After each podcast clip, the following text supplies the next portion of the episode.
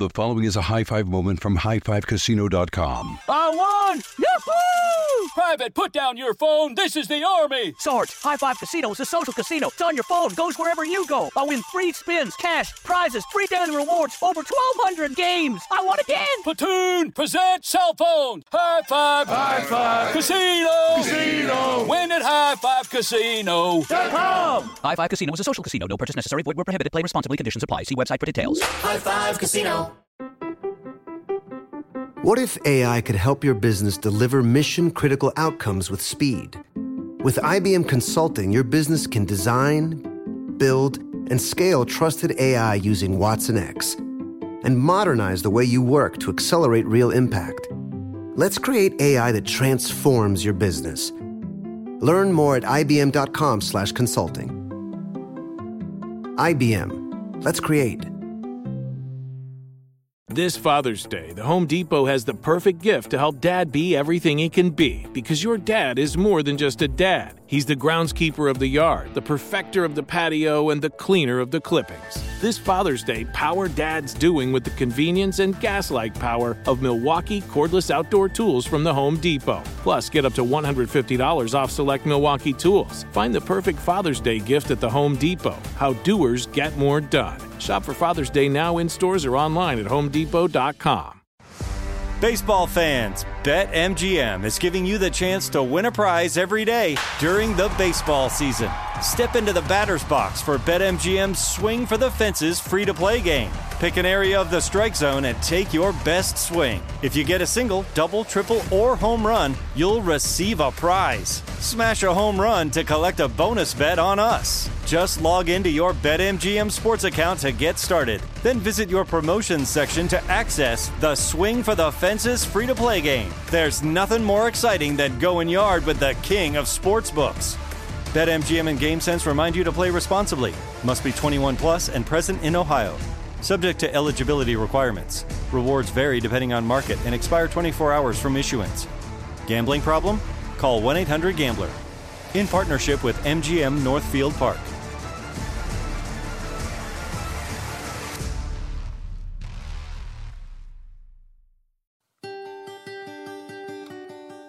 When I got to the psych ward, it was it was it was worse, you know, than I'd ever imagined a place to be. I really thought I was in hell. And I kept telling myself because even while you're having delusions, you still feel like you're sane. and so my sane self was telling me, I've been a good girl my whole life. Why am I in hell right now? How can I, I escape hell? And that was the psych ward. That's Julia Lukach. That time in the psych ward, she was just 27 years old. She had no history of mental illness. As she was getting admitted, her husband Mark was sitting out in the waiting room. It was this bland, depressing space, just eight feet by 10 feet, green tile floor, a few beaten up vinyl chairs. A sign on the wall warned visitors not to bring in any of the following weapons, sharp objects, drugs, alcohol, cigarettes, cameras. It was like visiting a jail. It was the first of three times in a decade that Julia would be put in the psych ward. You wouldn't know what to talk to her today, or to look at her if you saw her walking down the street. You'd see a beautiful Italian woman. Maybe she'd be carrying a baby or two. She'd have this big smile on her face. She wears killer earrings.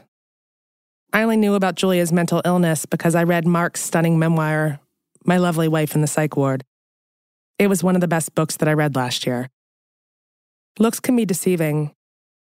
Mental illness hides inside a person and inside a marriage. And for Mark and Julia, it interrupted their lives and their marriage over and over again. I visited Mark and Julia this summer at their house. It's nestled in a grove of redwoods across the bay from my own place. There's a hand painted sign when you walk in the door and another one in their dining room. They both say, We're all in this together. It's true.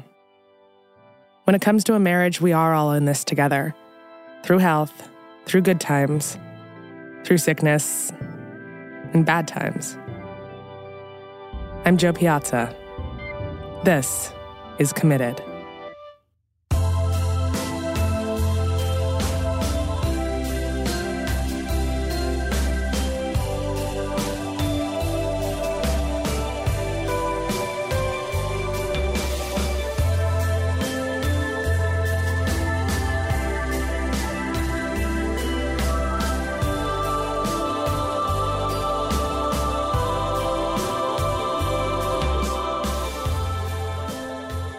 I should say here that you're probably going to hear some baby noises during this episode. Mark and Julia have a four month old named Cosimo, and we were passing him back and forth during this interview. He was a very good boy, but sometimes he just wants to be involved. I like to say I kind of fell in love with Julia before I even saw her. It was freshman year at Georgetown, and Mark was setting up his dorm room. The kid down the hall came feverishly running into his room to tell him this really important news. There's this Italian girl who goes to school with us. Now, Mark's just this kid from Delaware, so an Italian girl is like the most glamorous, exotic person he can imagine. When I saw her, I was like, wow, she is drop dead gorgeous, you know, in my little 18 year old mind. Mark had just seen that movie, Life is Beautiful. Buongiorno, principessa. So now you spoke Italian. I spoke two words, buongiorno principessa, which is good, hello princess. And so I basically said, when I saw Julia, after I had met her that first time, that's pretty much all I said to her. It ended up kind of working because when we did see each other at that party, like our first maybe two, three weeks there, she knew me as the guy who yelled out to her, buongiorno principessa. he knew her as something else entirely. And I knew her as the Italian girl that I was already in love with. That night, he walked her to her room and snuck a quick kiss goodnight. To his surprise, she kissed him back. They started dating and then they were inseparable. It was fun and easy and wonderful. As they were telling me this story, the story of their early days together, I kept thinking of this F. Scott Fitzgerald quote from This Side of Paradise. They slipped briskly into an intimacy from which they never recovered. Yeah, I think we were also very naive, you know, about what life is, you know, and to us, we would just like make plans and they would happen. I think through college, we were always uh, Mark and Julia. I don't think we were individual people. After graduation, Julia gets this great job working in fashion in New York. Mark started teaching high school in Baltimore. He didn't know anyone there. He was renting a depressing apartment that looked out over a parking lot. But most of all, he missed being with Julia every day. I, I, remember, I, hated every second of it. I remember Chinatown buses because that's what we were so cheap, we had no money. During that summer, after their first year apart, they would meet for the weekend at Mark's parents' house in Bethany Beach in Delaware. They had a ritual where they'd get up in the morning and Julia would kayak and Mark would paddleboard. I knew pretty soon that when I was going to propose to her, I wanted it to do it in that setting. So I got a ring. I, Julia saw I I the totally because basically I was really scared that if I dropped the box, it was going to sink. So I double Ziploc bagged it, and the first Ziploc bag I kind of inflated it with air, like I blew into it through a crack, so that if I dropped it, hopefully it would float. So I go out and I've got this like bulky thing in my pocket, trying to be all suave. He wouldn't. He wouldn't uh, paddle next to me. He was like way out up there and I was like, hey, like trying to play catch up. I, I, like I was like, something's off here. What's going on? Yeah, and I was really nervous. And I left a letter. My family we were at the beach that day with my family. I left a letter for my family. I left these signs in the car that spelled out, Will you marry me? Like each family member would hold a letter. When I get back, I'm gonna wave and you hold them up. I knew it was coming, but I didn't know when. So they got close to the shore. Mark waved. They held the signs. I showed her the ring, and then um, yeah, we got engaged, and and we planned the wedding, and a year later we got married. They planned this really traditional wedding ceremony in the church, reception at the country club. After they cut the cake, Mark walked up to the microphone. For the past few months, he'd had a secret. He'd been secretly learning to play the guitar. He told the crowd, I want to sing my kids to sleep one day, and I want my wife to hear her favorite song on her wedding night. I'm not very good, so bear with me. With that, he played a stumbling, off tempo version of Somewhere Over the Rainbow.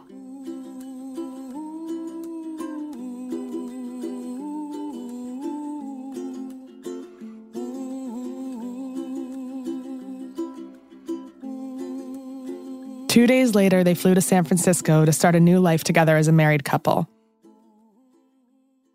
They got a house in the outer sunset just 10 blocks from the beach so Mark could surf.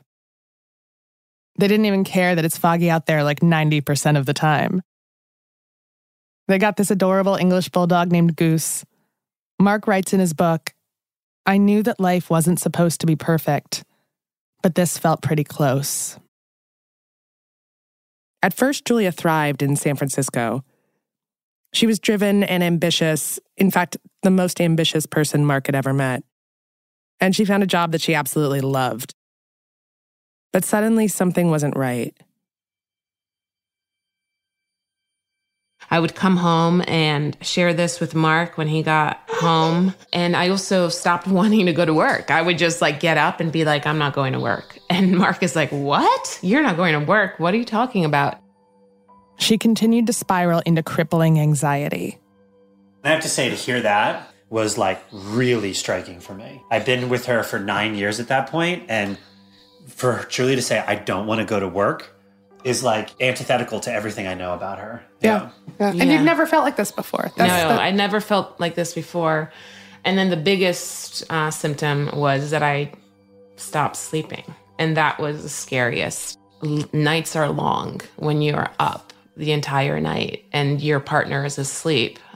She was clearly losing engagement with just kind of her overall world. And then she started keeping a journal and was writing this stuff about like this little girl that's inside that's trying to get out, but the world's like keeping her in.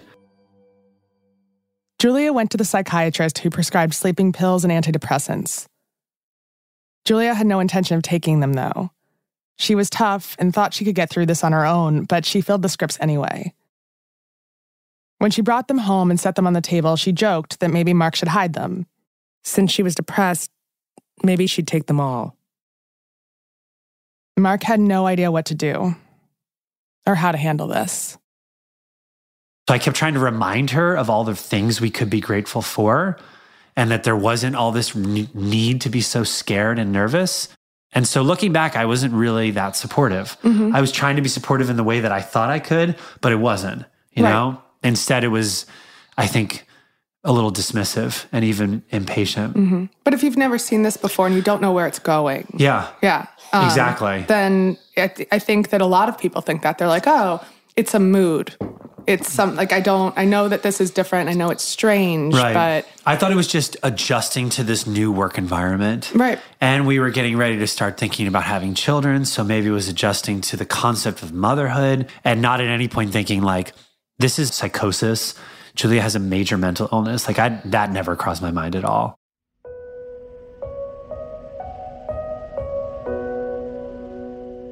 Things kept escalating.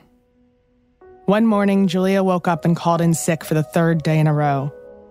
She lined up the orange bottles of pills and studied them. Then she shook them out into the palm of her hand to test their weight.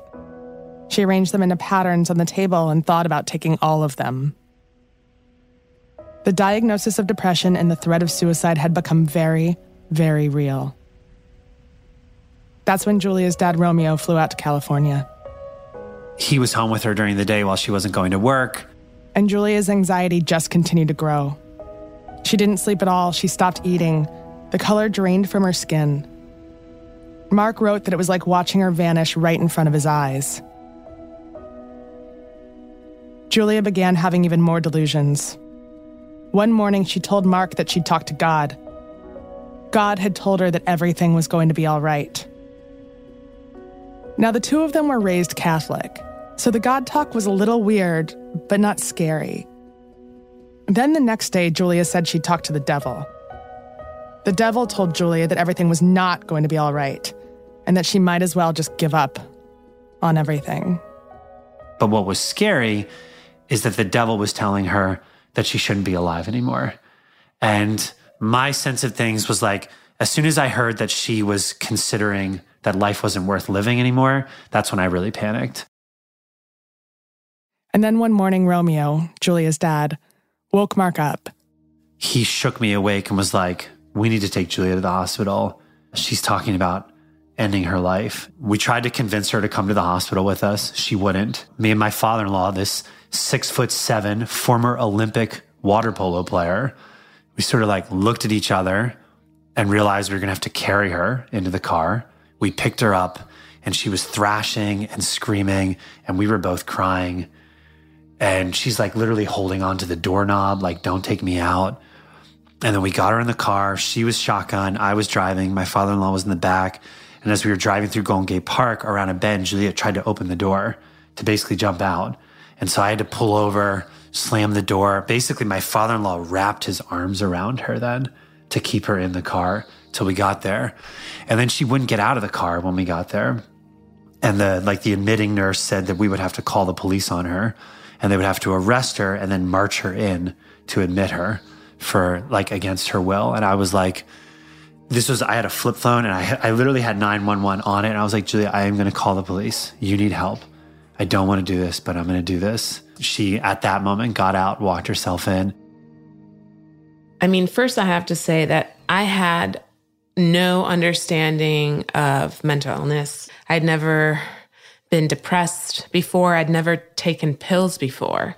So the concept of a psych ward to me was like from the movies. Like that's what I had seen, you know, one flew over the cuckoo's nest. That's why I was holding for dear life when my my my dad and Mark tried to drag me uh, from the house because I was trying to avoid at all cost to go to this psych ward, which was to me like an unknown. And then it was like being on the most terrifying escalator ride where I had no control. We sat for hours and they asked all these questions and do all these assessments. And I'm like, had no idea where I was going. Where, where was this the end destination? What was going to come out of this? And ultimately, with that first time, they actually sent her home because she promised that if she felt suicidal, she would say something first. Mark was hoping for more guidance from professionals.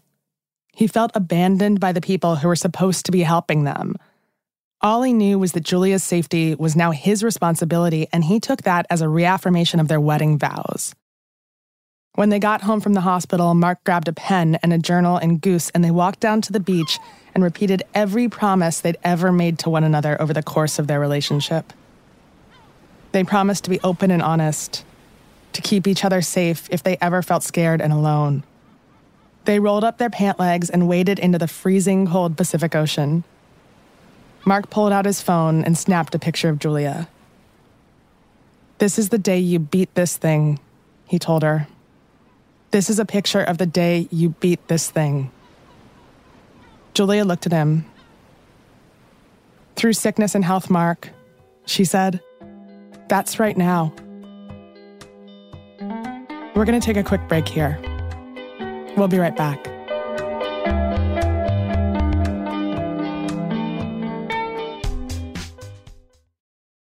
The following is a high five moment from highfivecasino.com. I won! Yahoo! Private, put down your phone. This is the Army. Sarge, High Five Casino is a social casino. It's on your phone, goes wherever you go. I win free spins, cash, prizes, free daily rewards, over 1,200 games. I won again. Platoon, present cell phone. High Five. High Five. Casino. Casino. Win at High Five Casino. Com. High Five Casino is a social casino. No purchase necessary. Void where prohibited. Play responsibly. Conditions apply. See website for details. High Five Casino.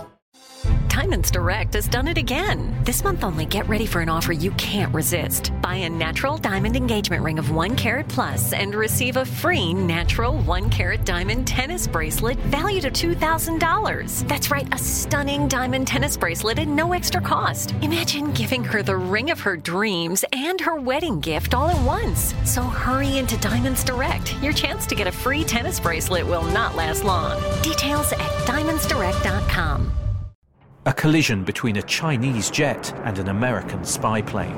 He came and rammed into our left wing. With relations increasingly strained, what are the chances of things spinning out of control? The Western world was asleep.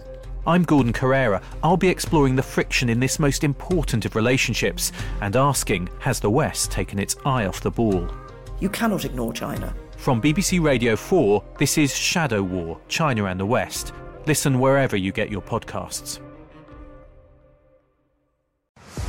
Baseball fans, BetMGM is giving you the chance to win a prize every day during the baseball season. Step into the batter's box for BetMGM's Swing for the Fences free to play game. Pick an area of the strike zone and take your best swing. If you get a single, double, triple, or home run, you'll receive a prize. Smash a home run to collect a bonus bet on us. Just log into your BetMGM Sports account to get started. Then visit your promotions section to access the Swing for the Fences free to play game. There's nothing more exciting than going yard with the king of sports sportsbooks.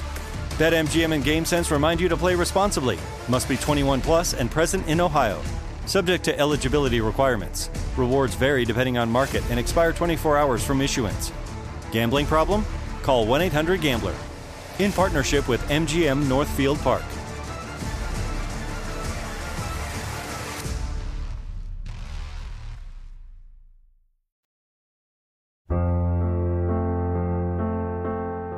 Two days after Mark was so convinced they were through the worst of it, Julia was even more delusional.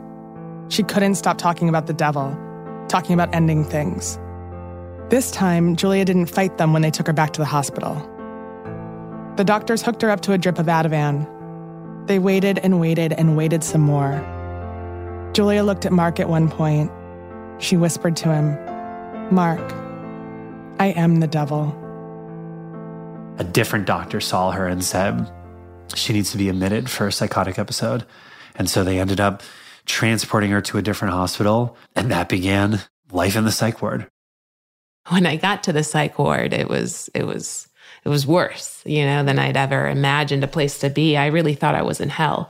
And I kept telling myself because even while you're having delusions, you still feel like you're sane. Mm-hmm. and so my sane self was telling me, I've been a good girl my whole life. Why am I in hell right now? How can I, I escape hell? And that was the psych ward. People going around that you, you just didn't feel safe. I was next to this 400 pound man and I thought I, I was gonna like get attacked in the middle of the night. They actually had put me, since I was so psychotic, they actually had put me right next to the nurse's station because they thought I was like the biggest threat on, on the floor. The delusions were really strong at the time and uh, they numbed me with a lot of drugs. I didn't know all the names of what they pumped me with during the psych ward, but I was not in control of my life. And like, you know, I like to be in control and I like to call the shots. And this was a time where I found myself in a dark place that I didn't know existed. Not for me, not for anyone. I remember it was, it was so goofy. The Giants were making a playoff run and their pitcher, Brian Wilson, had a mohawk. So I had shaved a mohawk. And I remember walking down the hall, looking at myself in the mirror with a mohawk in the hospital and being like, my life as I knew it is completely gone. Like Julia's in the psychiatric hospital. And here I am with a mohawk, a kid, no idea what's going on, except that I love this person and nothing's ever going to be the same.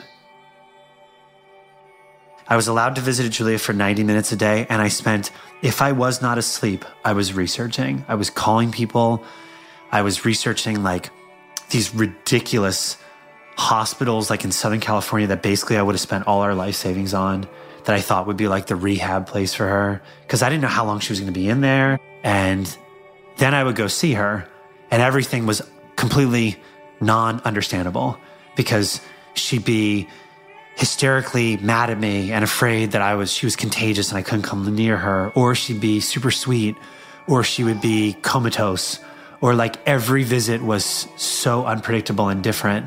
And did you feel totally just out of control? That Completely. You, you had no control over. I it? had no control over anything. I felt like this life that we had carved, where we felt very happy and comfortable and in control, was now just like things happening to her and by extension to me. And I didn't have much of a say in what, any of it. The doctors told Mark that Julia was clearly psychotic and delusional. I had to kind of try to find the surface again, you know, swim up to the top. I was very deep, deep, deep in the ocean. Mm-hmm. And that's kind of like how I would describe it. And I was trying to swim, and I'm a good swimmer, but I, I, I couldn't get near the surface. I was still way down at the dark blue part of the ocean. I was just trying to survive.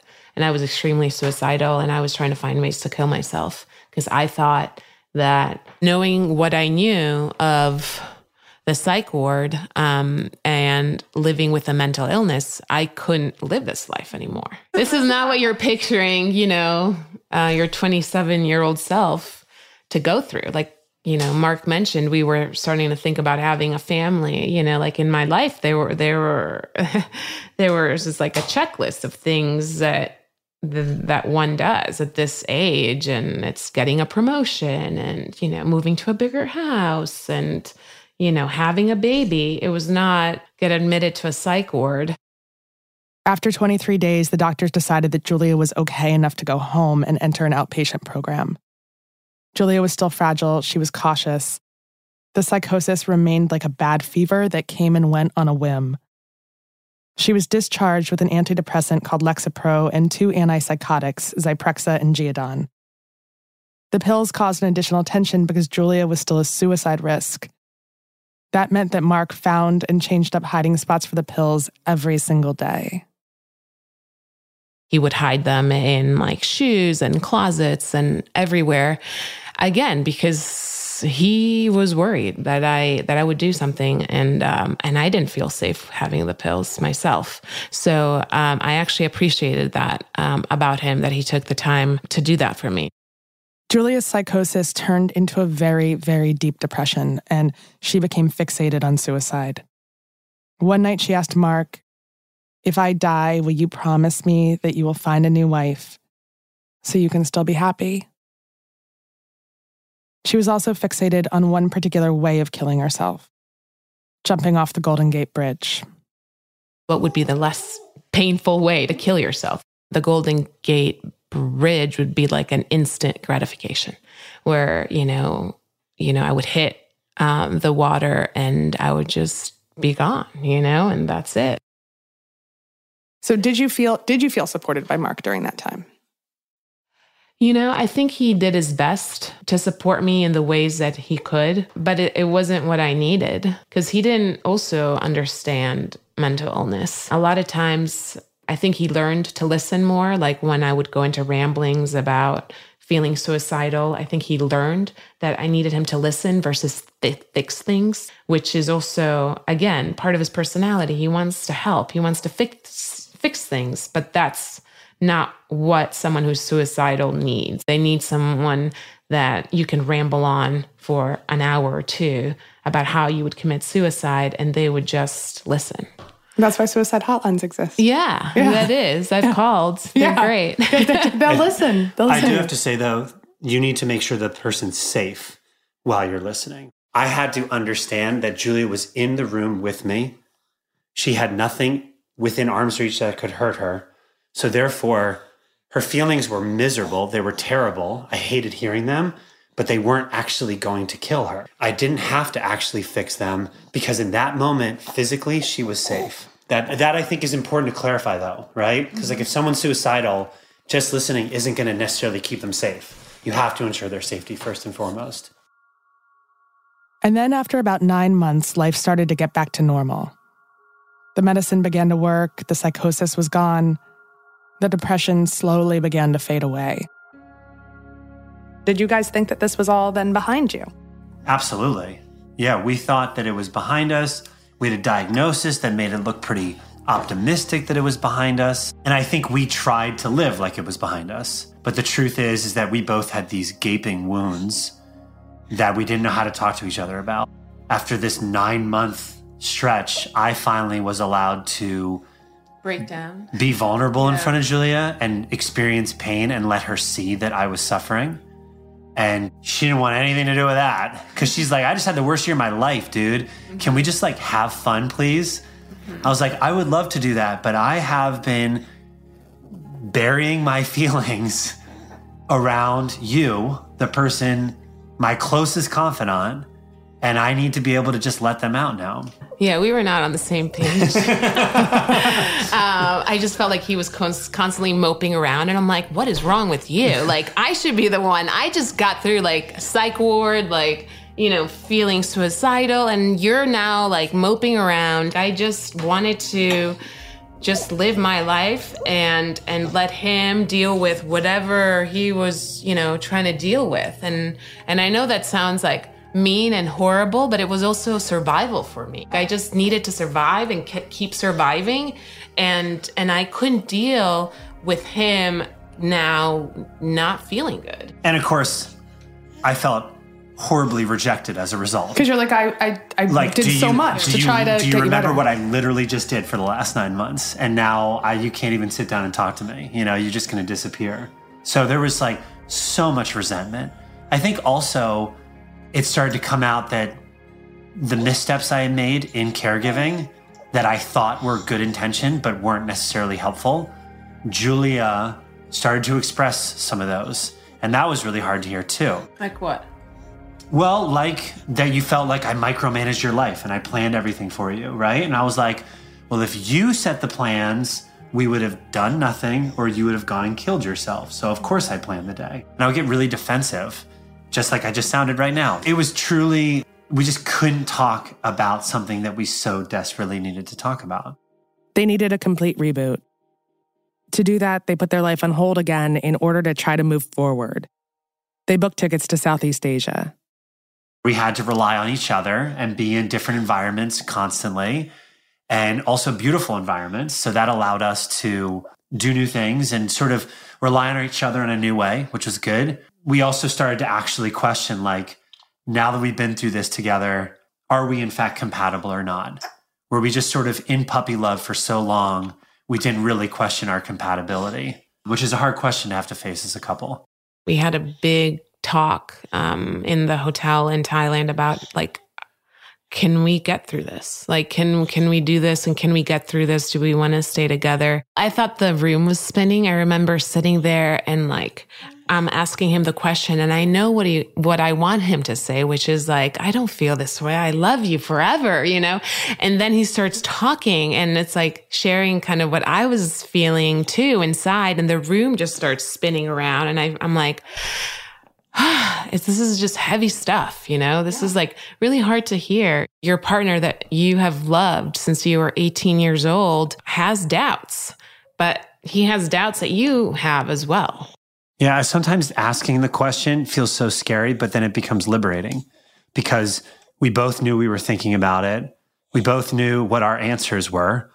And so, this question that I was wondering, that I was afraid to talk to Julia about, that she was wondering and was afraid to talk to me about, we both knew was on our mind, but we both knew we wanted to try to make it work. I think that gave us a slice of hope. This is something that we both wanted. It's going to be really hard, but it was worth fighting for, and that we were not ready to give up, at least not there. And we were not ready to give up yet. Julia wrote a blog post at the end of that trip that I want to read to you right now. I am a better person having suffered through a mental illness. I'm a more loving daughter, wife, and I know one day mother. I wouldn't change a single thing. Mark, I'm looking forward to our many journeys in life. Holding hands, of course. Thank you for being by my side in sickness and in health, through good times and the bad. You are my everything. It's time for a quick break here. When we get back, Mark and Julia talk about starting a family.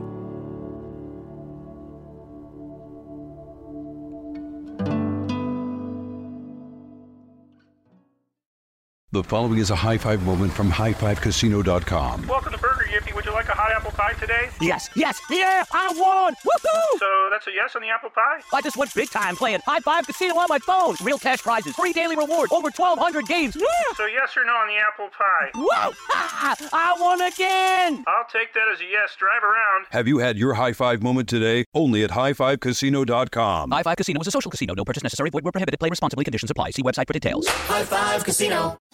Diamonds Direct has done it again. This month only, get ready for an offer you can't resist. Buy a natural diamond engagement ring of one carat plus and receive a free natural one carat diamond tennis bracelet valued at $2,000. That's right, a stunning diamond tennis bracelet at no extra cost. Imagine giving her the ring of her dreams and her wedding gift all at once. So hurry into Diamonds Direct. Your chance to get a free tennis bracelet will not last long. Details at diamondsdirect.com.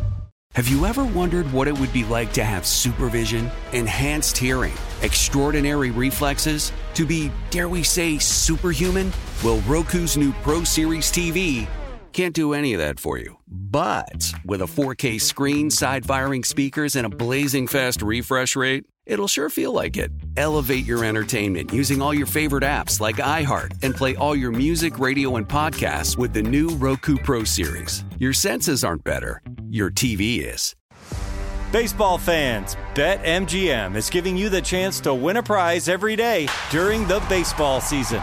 Step into the batter's box for BetMGM's Swing for the Fences free to play game. Pick an area of the strike zone and take your best swing. If you get a single, double, triple, or home run, you'll receive a prize. Smash a home run to collect a bonus bet on us. Just log into your BetMGM sports account to get started. Then visit your promotions section to access the Swing for the Fences free to play game. There's nothing more exciting than going yard with the king of sportsbooks. BetMGM and GameSense remind you to play responsibly. Must be 21 plus and present in Ohio. Subject to eligibility requirements. Rewards vary depending on market and expire 24 hours from issuance. Gambling problem? Call 1 800 Gambler. In partnership with MGM Northfield Park.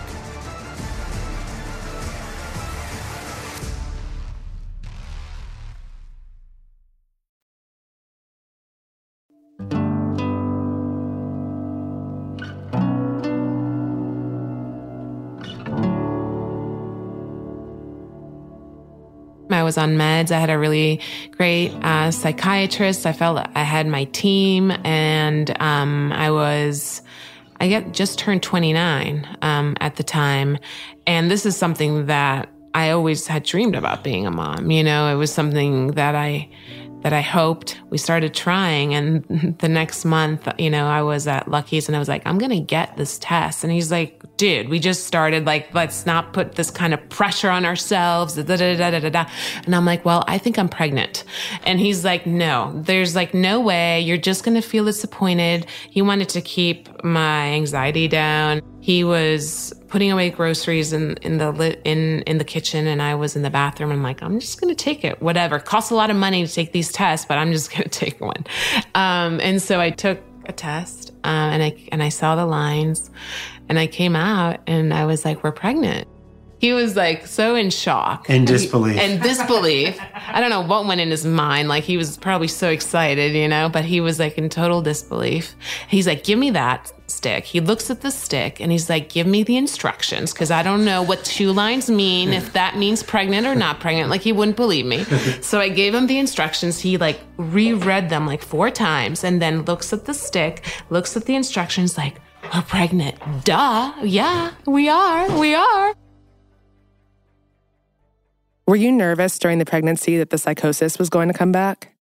I was actually on Prozac um, during my pregnancy. Usually, you know, right now I'm bipolar, so I'm on lithium right now, but I wasn't on lithium because at the time the psychiatrist said you can't be on lithium and be pregnant. So they took me off the lithium. But also, they didn't think you had bipolar at that Yeah. time. They thought you had major depression. And so an antidepressant made sense. Right. So know? to them, they thought the Prozac would be would cover me and would be safe. And and so of course I trusted my psychiatrist and and their plan and well I'm on meds, so I should be fine. You know, I should be fine through this pregnancy. Like I didn't I didn't think I was going to have a relapse.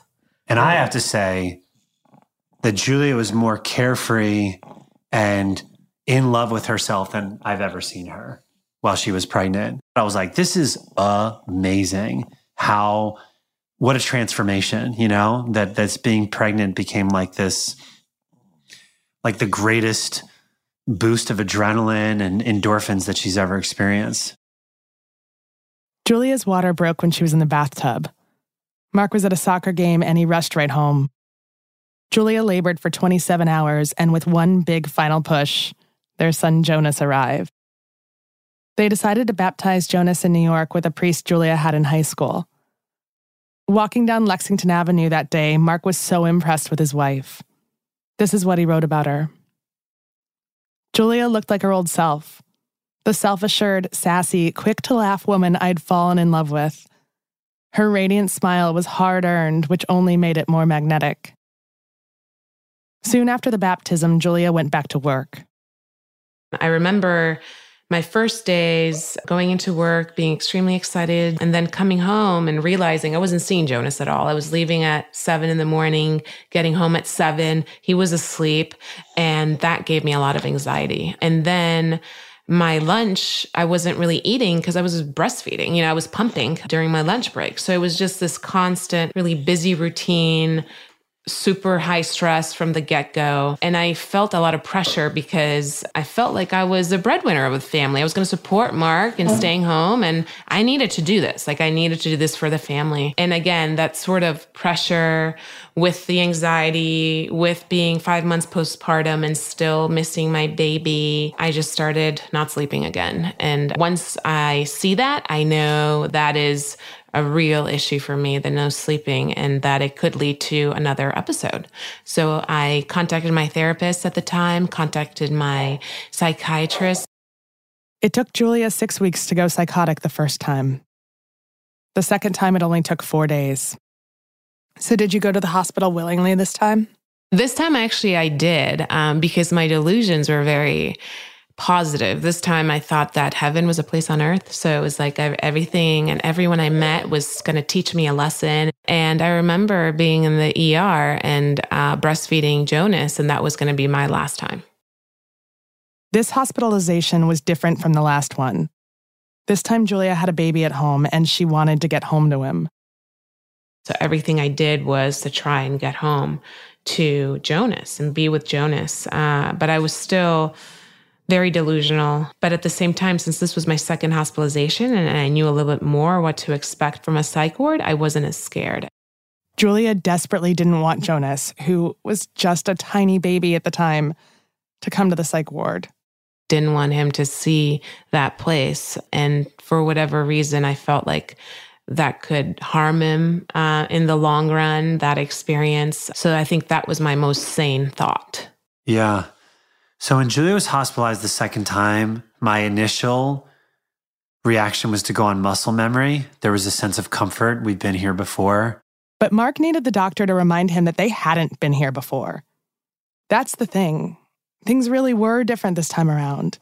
This time they had a baby to take care of, and that's what the doctor told him. Yes, you need to care for Julia. You also need to care for Jonas. They are going to need very different things, but you need to give it to both of them. So I would say the second episode was probably the one where I felt the most defeated. Like, I'm not up for this after all. I don't have enough energy and love for both of these people. By default, had to trust the process a little bit more for Julia. I wasn't researching all day, calling hourly because I was with a baby instead. And having the baby also became a coping mechanism for me. And so it was like my inoculation against my grief, you know, that this was happening again, to be able to come home and be with my little boy. The diagnosis was different this time. And that's the thing about mental illness. The definitions are constantly shifting and changing, and it's really hard to figure out what's actually wrong with you. Julia was diagnosed with bipolar disorder, a mental illness characterized by soaring highs and crippling lows, both of which Julia experienced as negative. Her mania fast tracked into psychosis, her lows into suicidal thoughts. The doctors told her she was going to have to be on lithium for the rest of her life. On Julia's 32nd day in the hospital, she told the doctor she wanted to go home to her son and her life. They released her the next day. I wanted so badly to be like a good mother, but I just, in a way, was so preoccupied with my thoughts and uh, and just being on so many drugs that I couldn't be present with my baby. You know, even just changing a diaper and sitting with him, giving him a bottle was like a huge chore and a huge task for for me. And I remember so much Mark coming into the room and kind of interrupting me and my flow and what I was doing and being like, oh, I'll help you with this. You know, let me finish here. It looks like you're struggling, you know? And I appreciated it, but I also didn't because I was like, well, then I'm never going to get better if you're going to enable, you know, if you're going to be that kind of parent with me. Like, I need to to to try this and do this on my own, you know, like because this is like I am his mom and I'll always be his mom, regardless of, you know, the number of episodes I'm gonna have. How was your relationship with Mark after you got out this time? I mean, I always feel like after any episode, it went back to that patient um, caregiver. And now, you know, Mark was very much taking care of me. And then now having Jonas on top of that. So he was taking care of two of us and not mm, just one person. So we were trying to survive with this, this new dynamic which was that I was still very sick because every time after a hospitalization, I become suicidal. So I was suicidal. And I felt like I was not independent, that I had to rely 100% on my husband to take me to the hospital and to the doctor's appointments and take the medicine and all of that. And, and I felt like a failure in terms of being a mom. In fact, when Julia did come home, she would she was so heavily medicated she'd sleep right through the night feedings.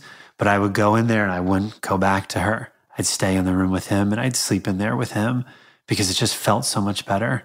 And so it was this, it was putting way too much on a baby, but it was like my escape. And he was like my way to still not go just totally down a black hole of like anxiety, worrying, caregiving, sadness. But I know that I let myself be pulled more towards the baby because he felt so much more vulnerable. Weren't you like, I'm kind of sick of you always being the hero of this story? That's a great question. Um, yeah, I wanted to be my own hero by this point. I was, I felt like I was getting stronger, and I, I felt like I was a, you know, a survivor, and I could take care of myself and, and also get better. So, I think, yeah, by this point, I didn't want him to be the hero, and I was actually okay with that. Yeah, and I just think, uh, like a, a good relationship does need to feel a little bit more equal. You know, in the end, like it was just so not balanced when I was sick and and it couldn't be balanced because, you know, he was very much my caregiver and I was very much a patient who couldn't take care of myself, but like once I started getting better, like I I wanted that autonomy and I wanted to feel like we were more equal in terms of how we took care of our son, the time that and effort that we put into that relationship, into each other. I think for all marriages, that should be a goal where you just put in a lot and the other person puts in a lot. And I never wanted anyone to look at us and and know us, like not just physical, but like mental and everything, and to think, why is he with her? After the second episode, Julie and I worked together to restore that balance so that if it did come back, she was center stage. They created a new plan, kind of a manifesto for what would happen if Julia was hospitalized again. In retrospect, it sounds so obvious, but when you're in the thick of it, it's so not obvious. But it's like you need to trust the person who's experiencing the symptoms, even if they're talking about delusions, even if they're talking about hurting themselves you need to trust that they still know themselves. And so, in between episode two, not knowing episode three was coming, but basically after episode two, Joe was like, look, you need to know that these things don't feel good to me. So, if we have to cross that bridge again, I need you to stand up for these things. Like, for example, this specific pill, she hates it. Mm-hmm. It's an effective antipsychotic. It's, it suppresses the psychosis quickly, but she hates it. So when I'm saying that, you need to hear that, even if I'm delusional. So we sort of like ironed out the details of what a relapse would look like before it happened so that she could feel like if she was in there, her partner was actually advocating for her. And the biggest issue became around Jonas. Like episode three, when he was two and a half, she wanted him to visit so badly. She would call me multiple times throughout the day asking to bring him. But this was just during the delusions because we had set the plan. But before she had said, There's no way Jonas should visit me in a psych ward. It's not a place for a child. And so every time she would ask, I would just remind her of that. And I think, imagine if we hadn't had those conversations and if multiple times a day I had to tell my wife, You can't see your son. Like how damaging that would be for our relationship. That could potentially be a cancer that could literally rip our relationship apart, I think. Forever. Forever. Yeah. One of the scariest things they've learned is that this really isn't a one and done kind of thing. this was a lifelong condition. And that's why we started to plan for it. Like we know these all happen in the fall. Mm-hmm. So we need to be realistic about what the fall looks like for us. If we talk about our anxiety, that makes it grow. Mm-hmm. But I think we're both realistic enough to say that, like, we're crossing our fingers about this fall. Julia relapsed that third time. After she recovered, they had another baby, Cosimo. He's the one you've been hearing this entire episode. The last four months to see Julia's embrace of motherhood has been one of the best things I've ever seen in my life. And it makes me really optimistic. With our new baby, I'm not going to work next year. And one of the reasons we think that's the right call is because we know she already had a postpartum relapse. If we had two working parents and a postpartum relapse with two children, that is a truly impossible situation. Mm-hmm. But instead, this is just a buffer of confidence. When she gets home, I'm going to give him to her immediately and she can spend as much time as she wants and not have to worry about the frenzy just like causing more stress. I feel like we we both feel more in control of the narrative, you mm-hmm. know? That doesn't mean the illness may or may not come back, but there's this little boost of maybe it won't because now we feel like we're more in the driver's seat. And so how can we th- still thrive? Julia as a mother, a working professional, a wife, me as a husband, a teacher and a writer and a dad. Like how can we thrive in that knowing that this is part of it? And Julia, do you feel safer now because you guys did come up with that plan together? I don't know about if safer, but I just feel like having a plan and knowing that this could happen again, I'm just not as scared. And that life is still, you know, worth living, whether I have a fourth or fifth or sixth hospitalization, you know? And yeah, like, like if I had like committed suicide after that first episode, I would have never met my two sons, you know? So, um, so yeah, I just, yeah, I feel really blessed actually.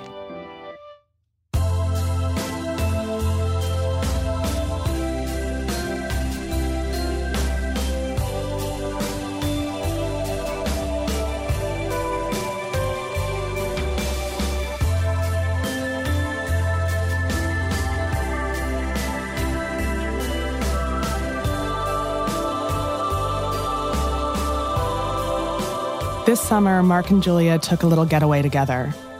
Three days in Italy, no kids. I love that they did this. I want to do it for my own marriage. Said to him, let's pretend to be newlyweds. You know, let's pretend like we just got married yesterday. Let's hold hands and let's go through this town in these three days as if we were just now in love, just now really starting our journey together. And it was just so fun, you know, to bring that sort of newness and excitement to your relationship 18 years later. And having been through so much together, you know? So, yeah. I love that. I'm going to try to get Nick to do it. You basically just set the intention and you just do it. Yeah. Uh, Yeah. And I'm like, well, let's set the intention every day.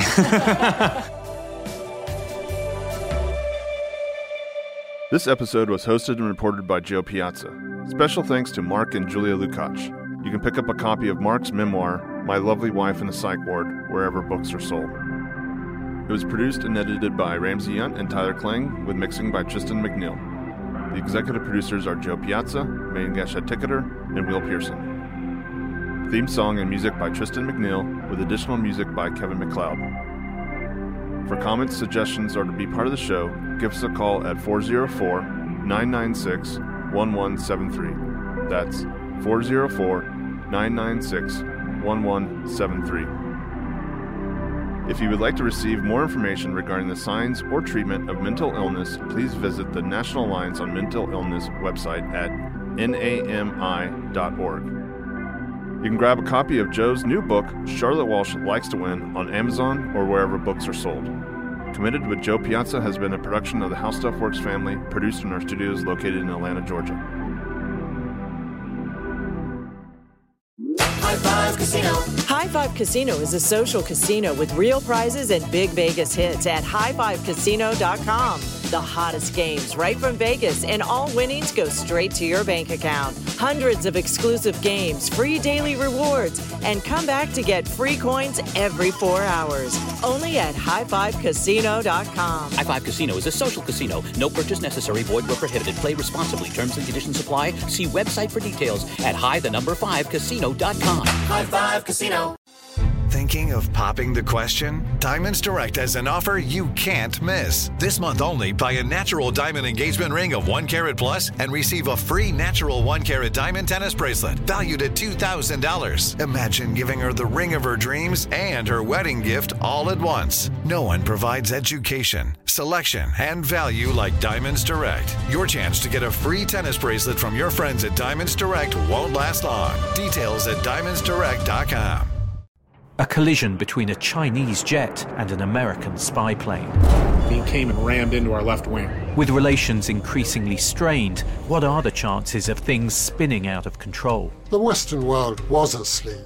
I'm Gordon Corera. I'll be exploring the friction in this most important of relationships and asking Has the West taken its eye off the ball? You cannot ignore China. From BBC Radio 4, this is Shadow War China and the West. Listen wherever you get your podcasts. Have you ever wondered what it would be like to have supervision, enhanced hearing, extraordinary reflexes, to be, dare we say, superhuman? Well, Roku's new Pro Series TV can't do any of that for you. But with a 4K screen, side firing speakers, and a blazing fast refresh rate, it'll sure feel like it. Elevate your entertainment using all your favorite apps like iHeart and play all your music, radio, and podcasts with the new Roku Pro Series. Your senses aren't better, your TV is.